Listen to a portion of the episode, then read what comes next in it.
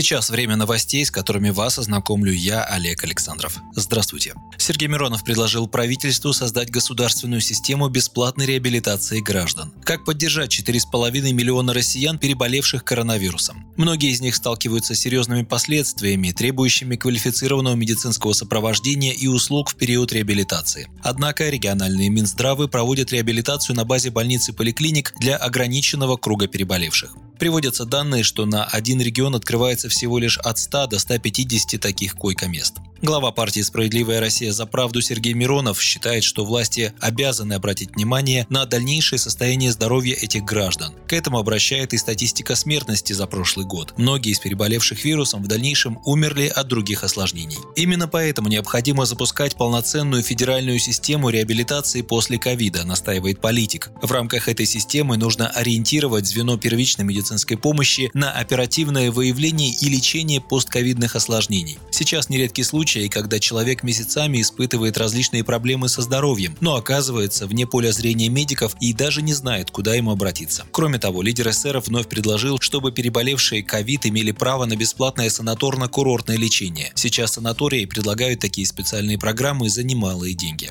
В феврале Всемирная организация здравоохранения объявила своим приоритетом изучение долгосрочных симптомов и последствий коронавируса. При этом в организации допускают высокие риски смертности от этих последствий. В свою очередь, Специалисты Минздрава отмечают, что в реабилитации после ковид нуждается более 70% пациентов. В начале марта при ведомстве была создана комиссия по изучению постковидного синдрома.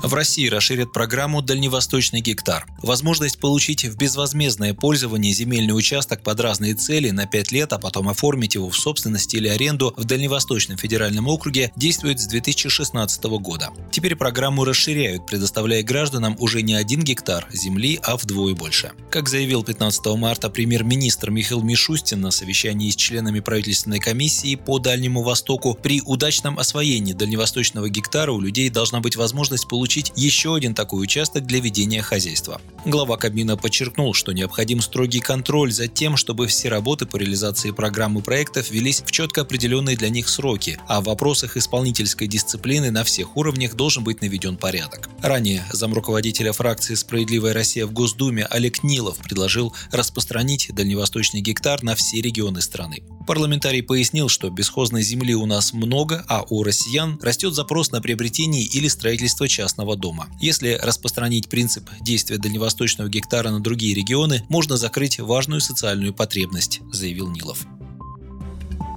Пенсионерам хотят предоставить возможность самим выбирать банк, на счет в котором будут переводить выплаты по старости. Многие пенсионеры ошибочно полагают, что могут получать пенсию только в Сбербанке. Но это не так. Пенсию перечисляют в банки, которые заключили договоры о взаимодействии с территориальными отделениями пенсионного фонда. Но их тоже немного. Другие банки привлекают получателей страховых пенсий более выгодными условиями, такими как начисление процентов на остаток по счету, бонусы и кэшбэк за покупки, снятие денег без комиссии в других банкоматах. Федеральной антимонопольной службе считают, что узкий список финансовых организаций, выдающих пенсии, ограничивает права пенсионеров и мешает развитию конкуренции. ФАС разработали законопроект, позволяющий зачислять пенсии на счета в любом банке. Сейчас документ проходит общественное обсуждение и затем его внесут в Госдуму. Отметим, чтобы пенсионеру перечисляли пенсию выбранный им банк, следует пойти в эту кредитную организацию, написать соответствующее заявление и оформить карту МИР. Если клиент уже получает пенсию и решил сменить банк, банк, нужно подать заявление на перевод выплат.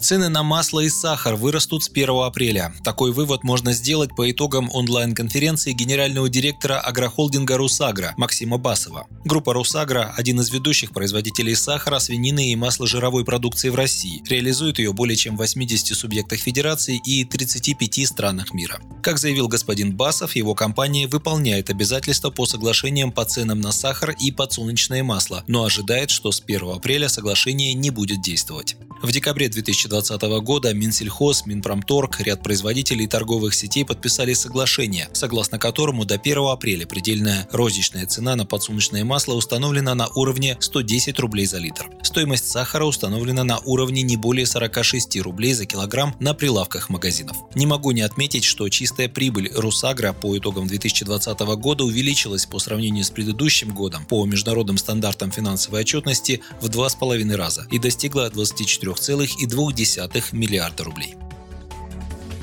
И последнее. Певец Денис Майданов сообщил о своем намерении баллотироваться в Госдуму от Одинцовского избирательного округа, это Подмосковье. Об этом передает РИА Новости. Он рассказал, что решение пойти на выборы в Нижнюю палату парламента принял еще в конце прошлого года. Решил, что пришла пора не только словом, но и делом помочь своей стране. На моих концертах многие родители подходят и говорят, что на моих песнях воспитывают детей. Это для меня знак доверия, отметил Майданов. По его словам, есть много программ и инициатив, касающихся молодежной политики, которые хотелось бы на федеральном уровне продвигать.